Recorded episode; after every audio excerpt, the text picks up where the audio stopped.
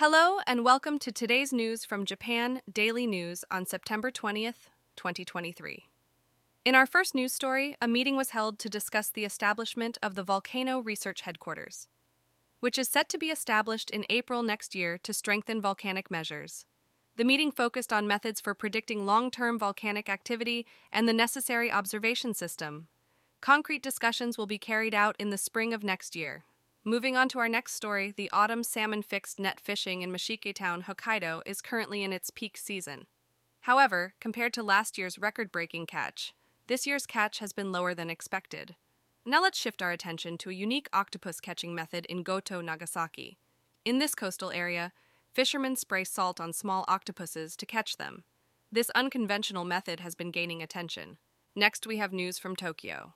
A construction site near Yaesu in Tokyo saw a tragic accident on the 19th. A crane carrying steel beams collapsed, resulting in the death of two workers and injuries to three others. The Tokyo Metropolitan Police will conduct an investigation to determine if there was any negligence in safety management. In COVID 19 related news, starting from today, the vaccination campaign for the Omicron variant will begin for all age groups, including infants older than six months. The vaccine used will be specifically designed to combat the Omicron variant, and the administration will be free of charge. Shifting our focus to the real estate market, there have been surprising increases in land prices in mountainous villages and remote islands.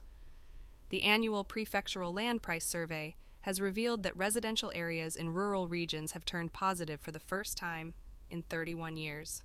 By visualizing the data of over 20,000 locations on a map, we can observe the changes in property values at a glance, uncovering unprecedented shifts in various regions. Lastly, we have news from the entertainment industry.